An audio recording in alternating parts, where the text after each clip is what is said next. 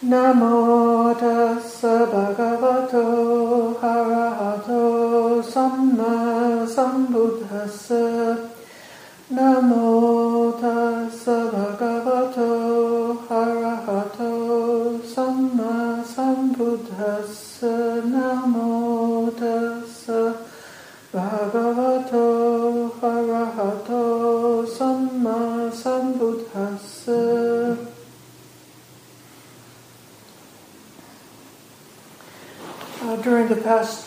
five weeks, uh, we've been uh, uh, speaking about the uh, five khandhas, or the um, um, sometimes called the five aggregates.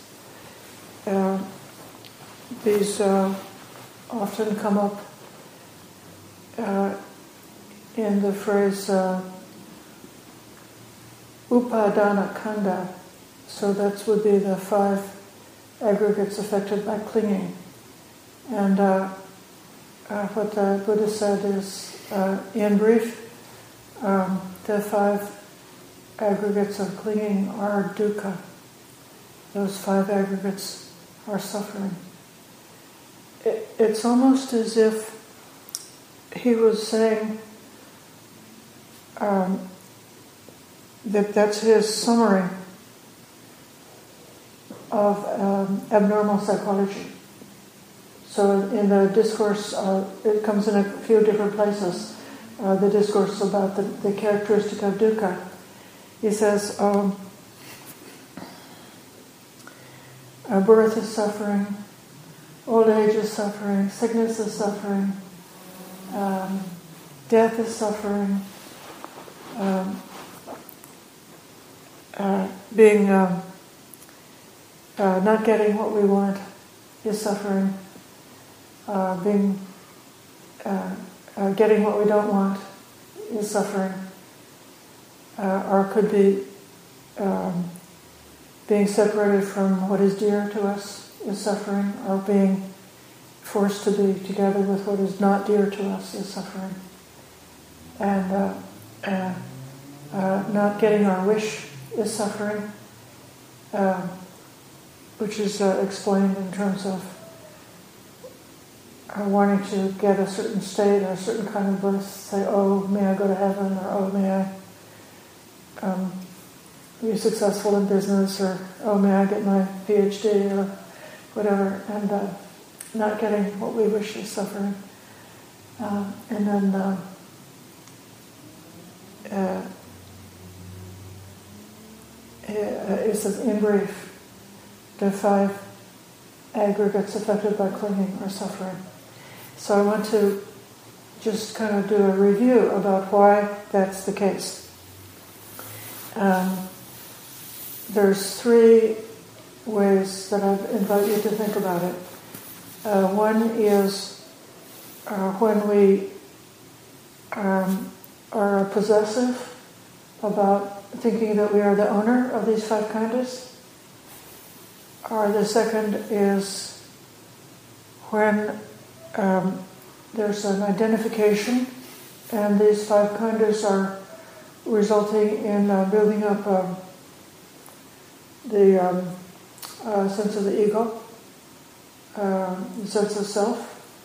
And uh, the third is uh, the way that uh, these five khandhas keep us perpetually in motion, perpetually going around and around in the wheel of samsara, perpetually activated not able to rest. Uh, so, uh, in terms of possession, uh, uh it's very obvious with the body. Uh, we tend to really uh, find it very dear to have this living body with all of its parts.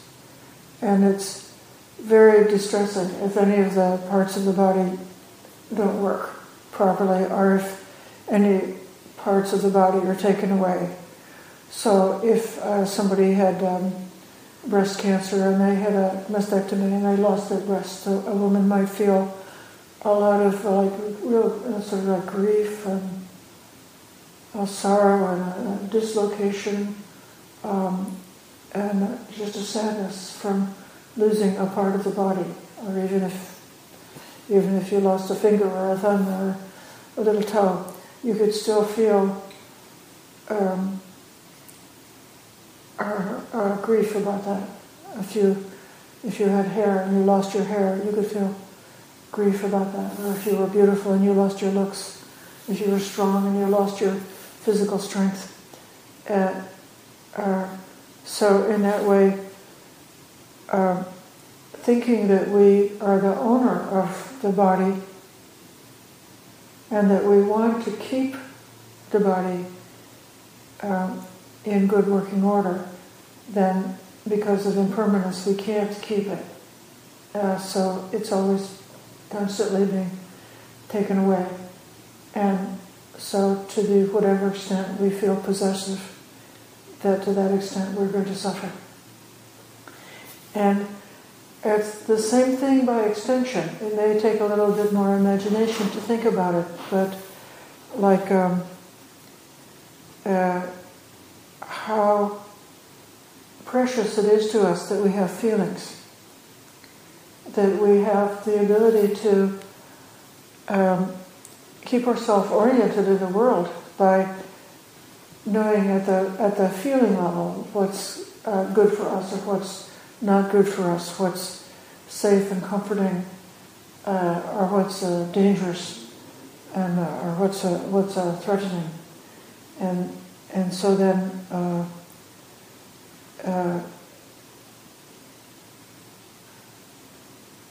we want to respect and have our feeling to be honored and to be recognized, um, to be acknowledged.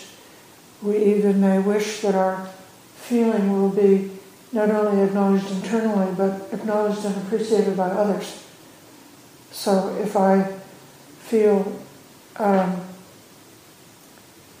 uh, uh, one way or another, and other people uh, disregard my feelings or undermine my feelings, I could get very upset about that.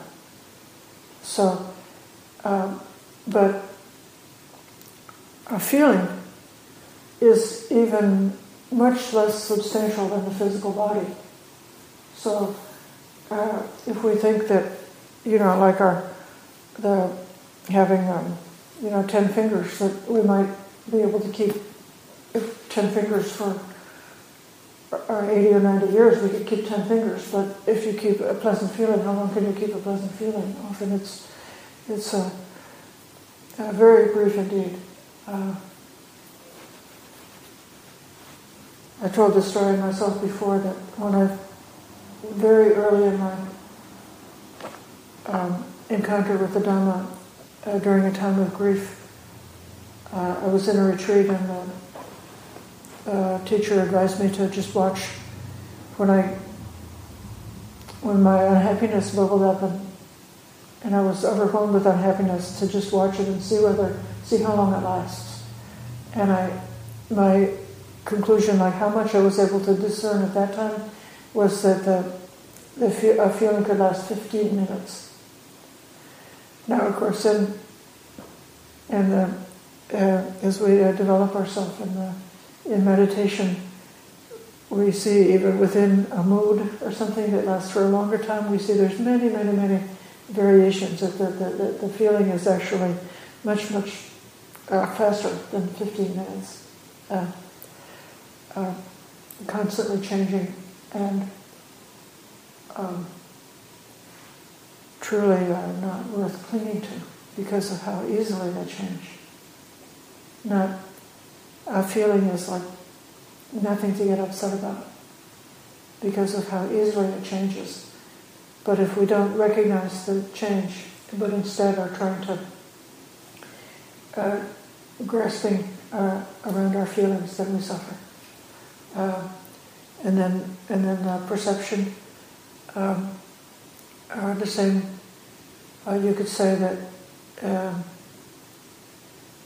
they uh, speak of one of the um, uh, dangers, one of the more uh, higher uh, dangers uh, that's available even to religious people is to be caught up with views. So, um, a, a, perception can, if we're trying to cling to our perception, it can be like hardened into a um, into a uh, uh, an opinion, and if we're trying to cling onto that opinion, then because of change, it actually um, uh, the reality that we perceive right in that moment, the reality is changing, changing, changing, and we're keeping a hold of this perception, which was like something that we experienced in the past. But then the reality has already gone on, but we're still going back. It's it's like um, if you um, pull out a photograph and um, remember, you know, some kind of uh, moment from the past when you when you look at that at that picture, but uh, the actual experience that you had when you originally had that perception had a certain like a vitality and a authenticity. And then the more you like repeat the same old story, this is like me, you know, because I repeat these Dhamma stories, these teaching stories that I have, and after I've repeated the same teaching story about, you know, five or six times, then it's it's like really stale. It's really just a actually not not even very much truthful anymore because because it's whatever was whatever it meant to me at the time is is already water under the bridge and it doesn't actually have any reality anymore but I'm holding onto that perception. And and and if we are clinging to perceptions uh, I said views okay so clinging to perceptions can also be prejudice. So if we think that a person of a certain, you know, a certain race or religion or some like characteristic has got, you know, some set of expectations. You know, that I have a perception that I can get along with this type of person, and I can't not can't get along with that type of person. That that's also uh, because it's a falsehood. To the extent that it's our perceptions by clinging to them they become uh, uh, separated from reality. To that degree, it's causing dukkha. Okay, to be alienated from reality is really painful. Um, and then um, form, feeling, perceptions of volitional formations, that's our intentions, our ambitions, and um, uh, uh,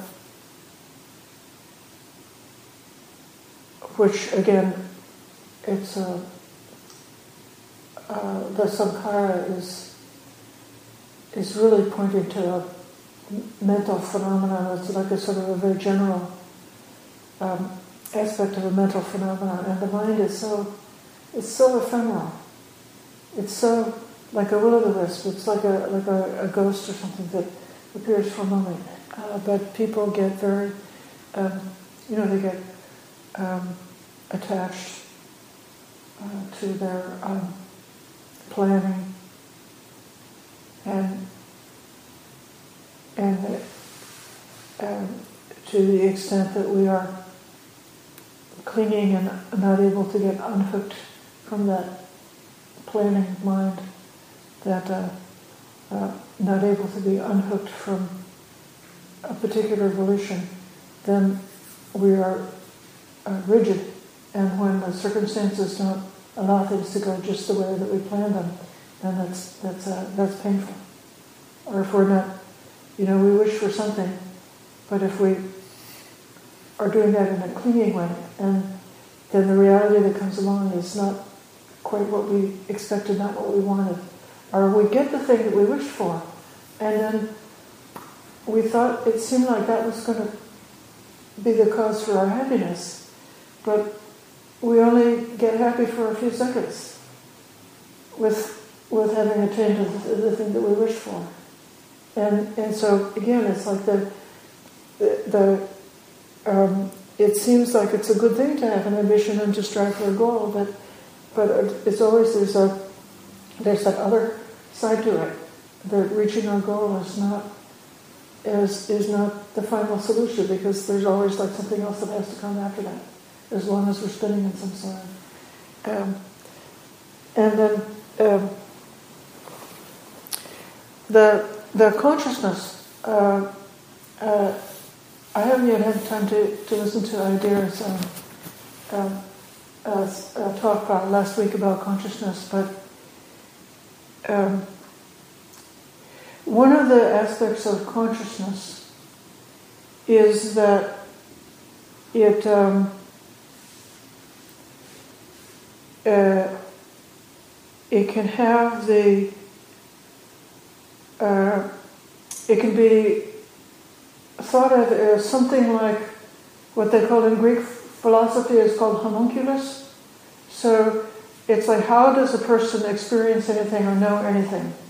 And what at some level in Greek philosophy they they thought that you know there's some way that some energy comes out from the eyes and it you know grabs onto the object and uh, and um, and uh, brings them in, and then inside the brain or inside the person there's a homunculus who's like a little man, and then the little man is like getting the message that's coming in from the eye. And that's how we get to know something. Um, and so uh, it it kind of um, reminds me of um, the fallacy of uh, Aritta, which is given in one of the, the suttas, where this was a foolish monk who believed that the consciousness is something that runs on from that goes on from life to life and uh, receives uh, the results of the previous karma. So that is like inside of us, the consciousness, our knowing factor, is actually some kind of a of something which is permanent and which and which is going to be projected forward in time and is going to to um, uh, leave this body at the time of death and go and jump into another body uh, and uh, where it will um, receive the results of karma. And, and um, it, it's in order to uh, defeat that um, wrong idea about uh, consciousness that the Buddha uh, frequently emphasized the way the consciousness arises moment by moment with each uh, uh, contact. So there's um, what's called an adverting consciousness, which is um, capacity for, uh, say, for a visual experience uh, together with the eye faculty and um, visible object. And uh, the meeting of those three um, phenomenon happens at a, at a moment that's a, the moment of contact or phassa, and arising from that contact is a vedana or a feeling. So, so it's just happening in a moment that the consciousness is arising to meet the experience, and just in, and so there's like many many uh, moments of consciousness continuously arising, but each one is is a separate thing that just has the impression of continuity, but really there's not a, cont- a continuity. Then it's it's just like a uh, say a, you know uh, many many um, atoms of experience flowing along. And so then the reason when we cling to consciousness, that is where we get existential suffering. That we believe, if we believe that we own some kind of existence and then our existence is threatened, and then that's very painful. Um, uh, so that's like looking at it from a perspective of ownership. Um, another way to look at it is uh, from the perspective of identification. Uh, uh, uh I'm very. Um, a number of years ago, I somebody gave me this pile of books uh, by um, a writer called Antonio Damasio, who is not a Buddhist, and he does not, in any case, he never talks about meditation or uh, spiritual things. I think he's decided it would be um, uh, disadvantageous for him to get involved with. He's a he's a neuroscientist, but he doesn't want to be involved with the neuroscientists who are concerned about meditation. Um, uh, but his his uh, he's got an idea about how the self is created and how, as particularly, he puts it in connection to um, emotions, um, uh, uh, accumulating to uh, the uh, creation of a self. And, and he presents it as being um, actually this wonderful, miraculous, marvelous thing. How our human uh, conscious being, uh, a human or animal, that a conscious being is able to create a self.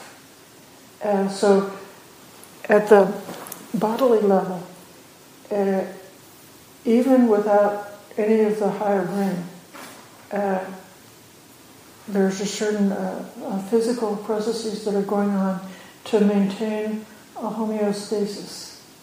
So, uh, like you have, um, I guess that what they might call lizard brain or something like that, or some part of the human brain that's very old, which we share with alligators and lizards and um, all all kind of um, conscious beings. That, but but within that, um, say one of the functions. Uh, there's a part of the brain that is just monitoring the temperature of the body. And if the temperature of the body gets to be too hot, um, it would cause some uh, change in the body to cause sweat. Or if the temperature of the body gets to be too cold, it would cause a change of the body to cause shivering. Uh, and so it's like this part of our brain has, has got this very boring function saying, is the temperature okay, okay, okay, okay, getting warm, getting warmer, not okay, not okay, I have to do something. Um, and, and so um, uh, the body is trying to live. Even this is even below the level of thought. The, there's this um, um, operation of the of the body and the brain.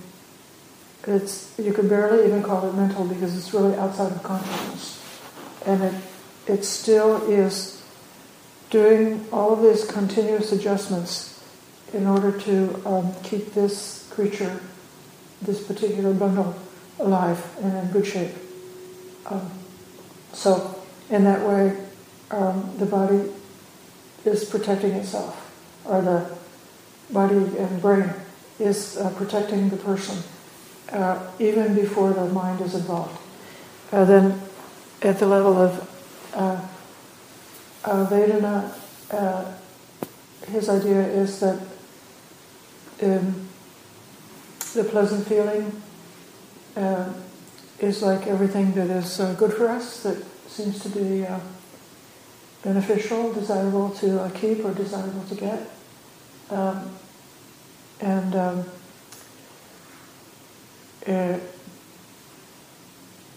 the you know, unpleasant feeling is a threat or a danger.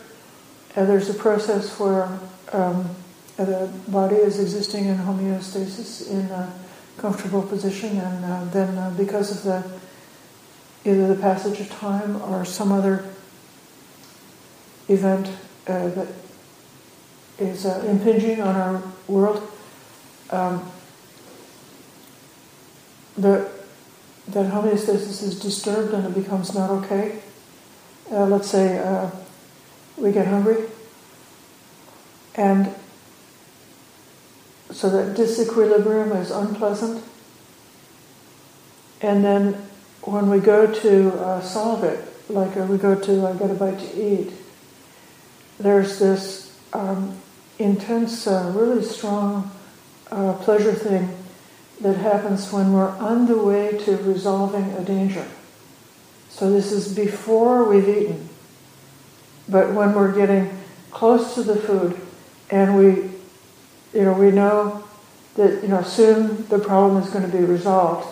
And that pleasant feeling is the thing that gives the energy to the, it gives the motivation that causes us to do something to uh, take care of the take care of the problem and, and uh, protect this body. So all of the feelings, we never have any feelings for any reason other than to uh, protect the existence of this individual. Uh, and uh, and then I just showed you how uh, he, he goes into a, a, lot of uh, detail about what is known by science about how perception occurs through the, the different sense gates and how the um, perception process is uh, definitely a fabrication um, and uh, somewhat uh, complicated because uh, some kind of a memory of of the uh, concept has to be like recreated by the brain and matched up with the experience coming in through the senses. Uh, so it's always a little bit slower than the feeling. So the, the feeling is already there before the perception emerges, according to Damasio. Um, and, and then um, the um, function of perception in terms of identity or in terms of creating a self is that we um, uh,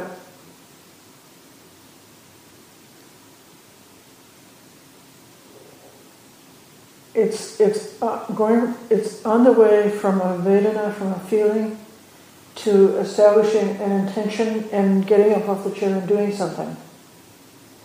Uh, so then, um, when uh, an object is perceived in a way which is colored by the feeling and which in a certain way tends to rationalize the feeling uh, so that uh, uh, according to this theory, um, if somebody um, insults me and um, uh, the first thing is I have an unpleasant feeling, and the second thing is I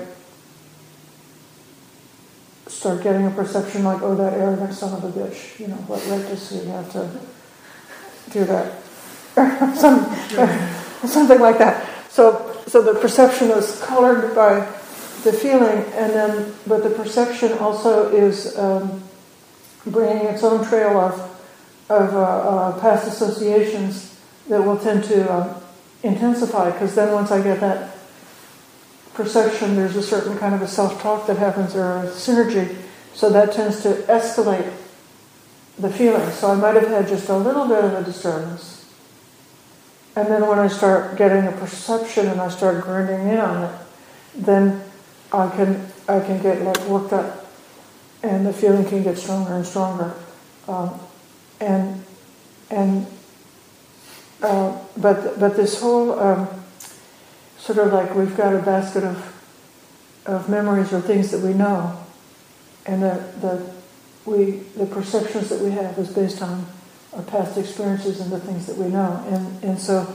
that whole um, uh, basket of things, uh, it, it becomes, it's, it's like a spider web, like we live in this spider web of the, all of the things that we like and the things that we dislike. And, and that also becomes part of our identity. So that, like, um, if I, um, in the olden days, I used to, I was shot, I, I shopped, I did the shopping for the Bhavana Society, and um, uh, you know, and I would go to the grocery store and there would be like uh, six or seven different brands of yogurt. And there was one brand that was like, I always took that brand. And it was, it was like it wasn't the cheapest and it wasn't the most expensive, but it was the one that to me, you know, kind of seemed to be like just right. Um, or else if I was buying camping gear, I would always get the most expensive. Um, so, so and so then I would be building up this identi- identity about all the different, my, my relationship with all of the products that I have in my life, um, or all the, you know, people in my associations or my position. So, so then a perception becomes this whole, uh, kind of like a structure of all the external things which are then further contributing to defining who I am. Um, um, and then the volition, I've already sort of implied that um, eventually uh, we are able to like a, make a decision to take some action to do the things that we want to do to protect our, our ourselves or to uh, enhance our, our life chances or our life situation based on um, uh, what's what's come before, and that's um, the kind of a the um, another part of our identity is like our goals, our ambitions, our purpose in life. Or they say like a purpose-driven, a purposeful life. Isn't that something that is is considered extremely desirable? And uh, if uh, a person doesn't have the uh, autonomy or the agency to set their own goals and to have like some kind of like control or some agency about how they live or what uh, how to do their work, then that would be very um, depressing and uh, difficult, and um, maybe even make somebody would become mentally ill if they if they didn't have the um, ability to set goals. So, but but then setting goals then becomes part of the, the self, and the, and then that the the consciousness that that uh, a knowing faculty then that knows all these other things and it also builds up to, uh, in Damasio's case, the autobiographical self. So then it's like me and my story, or the story of me. Um, and all of these things, uh, to the extent that we read them as making a self which is a real permanent thing, then again, the reason why we suffer is because uh, it's not really true. Uh, because it's always changing. Because the self, um, it, it's it's not you know it's not like a that kind of like a solid thing, like a simple object, uh, but instead it's a it's sort of like a mass of, of factors. It's continuously shifting and changing, and it's it's very uh, painful to uh, be carrying a false flag, and it's very um, painful to want something to be permanent, which is not permanent. And again, I'll kind of like circle back again to this idea of the existential anxiety, to the feeling I had a self, or I have a self, but I'm going to lose it um, at the time of death. Or I have a self and I'm going to lose it if some part of my self-image is taken away. So if I identify with having a house, a car, and a job, and a wife and some children, and then if my I lose my house, my car, my wife, and my children, then I will be very um, not only sad because of losing those possessions, but I'll be sad because my very existence is, is shaken, and that's why people are go are like mentally ill, become mentally ill if they have to encounter too many changes. Uh, so uh, this is a way in which um, uh, we could say that the clinging to the five aggregates um, is the cause of suffering because we build an identity around it, and that it's that identification that's the cause of suffering. Um, and then uh, the last idea was this idea about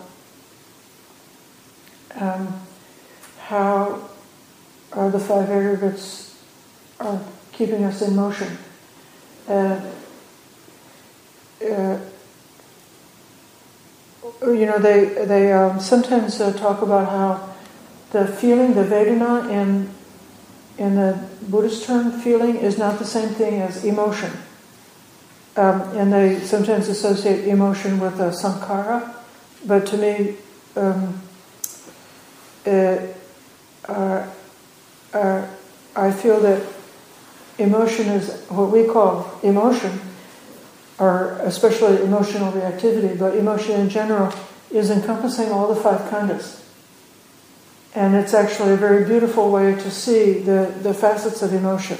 So you don't, uh, and in the context of emotion, and now I'm coming back to my, my science writer, Damasio, his idea is that uh, we need emotions are a healthy, wholesome, necessary aspect of life, and emotion provides um, the natural and intuitive way that we arouse the energy to do the things that we need to do to take care of our life.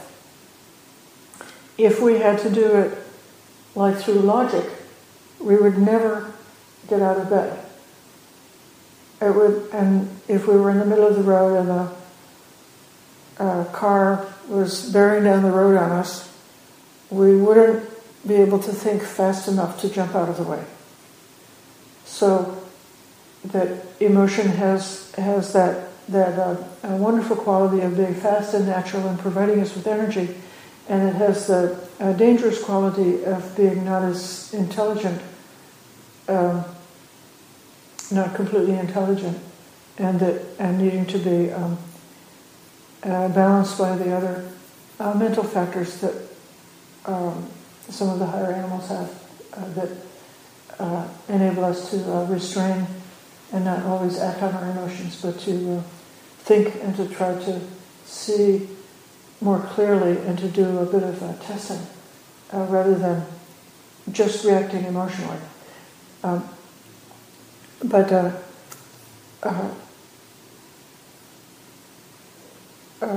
the descriptions I gave before also sort of give some idea about how there's a synergy among the five khandhas, khandhas that um, uh, is all serving to lead to doing something, to, to doing a karma, to doing some action. Um, but but the in that in that context, in the context of that we are not um, I think it's very good to see that we're not just like an intellectual, we're not just an intellect or a mind which happens to be lodged in this living body. But rather to say, we are a process of life that has evolved to uh, possess this um, mental characteristic of, of awareness and self reflection. Um, if we think of this, the knowing faculty, uh, the consciousness, as having uh, the quality of knowing the body, knowing the feelings, knowing the um, perceptions, knowing um, the uh, intentions, and knowing them in a way which has this grasping quality that I know them as mine. So, in the process of knowing all of these things, it's like um, the I am the subject, and all of these things are the objects of my knowledge. So, because I see, you know, here's my clock and my recorder and my water and my bell and my striker and my students and you know everything all around all of these things exist. And so right at the center of all of these experiences is the knower. And the consciousness, that knowing faculty itself, is the one thing that is, it's actually very personal to me because I'm the only person who's able to know my own experience, and you're the only person who's able to know your experience. So you've got this something like right in the very middle that just belongs to you, that puts you at the middle of your universe. And um, when uh, uh, and it, it may seem to be like just for the sake of knowing or just sort of like an intellectual or a rational kind of process. But if we uh, we can understand that uh, that knowing faculty is sort of a byproduct of being part of a process of life, a process of living, a process of action, a process of karma, a process of um, things happen to us that are the fruit of the past karma, and as long as we don't have wisdom about it, we simply uh, react to those impulses and those intrusions and all of these things that strike on our experiences, and they cause us to have have have our reactions, and we are trying to protect this self, trying to prolong this life, trying to have a, an existence, and not just a bare minimum existence, but like a nice existence, uh, maybe a, an existence that's a little bit like safe, um, going to be um, long lived and something like that. And so we spend our whole uh, our whole experience, like the this the story of me, and that this this consciousness is that all involved with this action of trying to hold on to life. And this is where Aritha had the idea that the consciousness is the thing that runs on from life to life, and receiving the fruit of the, of the previous karmas. And, and, and that is, uh, in the Buddhist cosmology, the most horrible suffering of all, which is as long as the consciousness is clinging to these things and striving for more life, what you strive for is what you get. So if you believe there's a self and you're striving to continue your existence, then at the moment of death, that karmic impulse will then lead on to another life and to going round and around in the circle of samsara. Um, and, or we could say within this lifespan, uh, a person becomes a workaholic and is not able to stop working, or they become addicted to some pleasure or some process or some habits and they're not able to change their habits. They just have to, like they have to keep going, not able to stop, not able to be still, not able to let go, not able to experience real peace. Uh, but if we stop clinging, then our we're still occupying a living body, and are those khandhas are still going around and around in a similar way, but the way of knowing them is a little bit different. We know them in a way which is uh, detached and compassionate. So we say, okay, here we are living in this body. These things are happening to us, and it causes these feelings. Um, but there's not not the clinging to it, not the identification with it. There's a certain measure of uh, some kind of objectivity, but what uh, definitely what um, the Buddha points to is that those things are experienced in a detached way, and what we probably all of us have experienced is that before we knew the Dhamma, we used to be much more reactive to um, the different uh, slings and arrows of outrageous fate would would hurt us much more, but that now we become more and more equanimous and calm and able to just receive the experiences of life without being disturbed by them. And that's because we've started to gain some measure of, of detachment or there's been some softening or some loosening of the clinging to, so to whatever extent we stop clinging, to that extent our suffering becomes uh, lighter and softer and easier to take.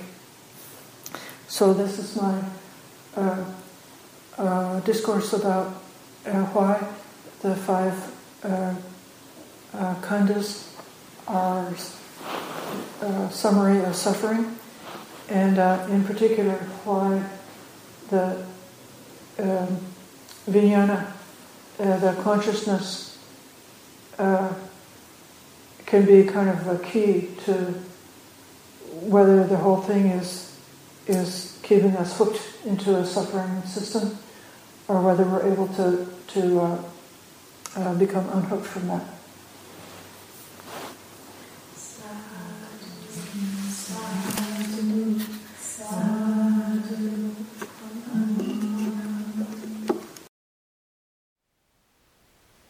Thank you for listening.